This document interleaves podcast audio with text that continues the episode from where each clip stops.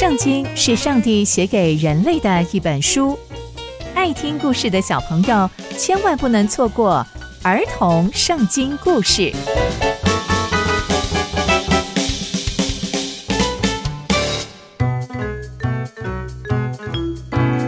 各位亲爱的大朋友、小朋友们，大家好，我是佩珊姐姐。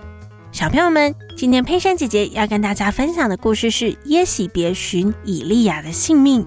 我们在前一集中知道，上帝让以色列降下大雨，真的是超级无敌的大恩典，让以色列的旱灾可以被舒缓。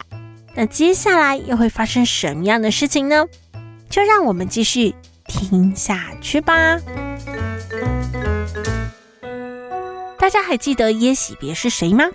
耶洗别啊，就是以色列国亚哈王的妻子。然而，这位耶洗别啊，他不信上帝。他是信奉巴力的人，所以亚哈王啊，把以利亚之前所做的一切事情，就是他把众先知找到山上来一场大比拼的事情，全部都告诉了耶洗别。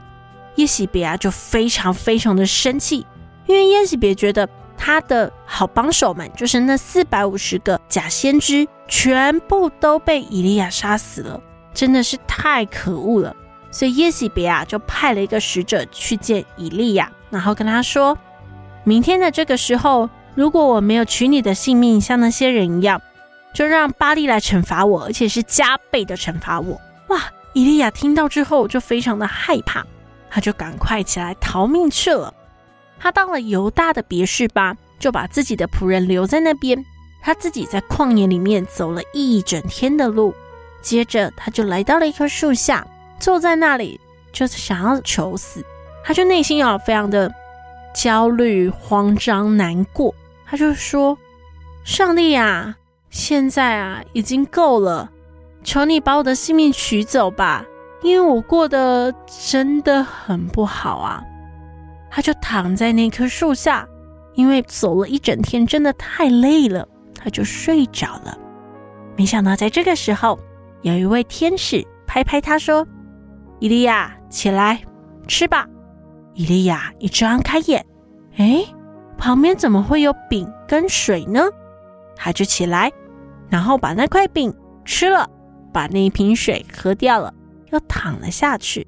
这个啊，耶和华的使者就是天使，第二次回来又拍拍他说：“哎，起来吧，起来吃吧，因为你要走的路真的太远了。”哎，以利亚听到之后就起来，接着。又把这个饼吃掉，又喝了水，他就靠着这个食物的力量，他走了四十昼夜，他走了四十天，就直接走到上帝的山，就是何烈山。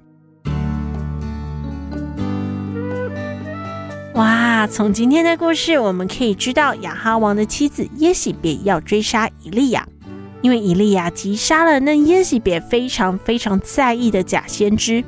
这其实是非常非常讽刺的哦，因为上帝才刚降下雨水，但耶洗别就要追杀上帝的先知以利亚，反而是那些假先知没有办法有任何的作为，但耶洗别却非常非常的在意他们，看重他们，这真的是让人充满着困惑，因为降下雨水这样何等大的恩典，是以利亚衷心的向上帝祈求而来的。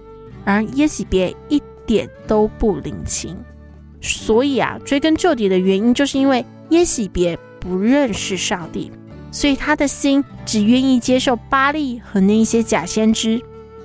然而，以利亚逃到何烈山了，那接下来还会发生什么样的事情呢？耶洗别真的会取到他的性命吗？刚刚佩珊姐姐分享的故事都在圣经里面哦。期待我们继续聆听上帝的故事我们下次见喽拜拜。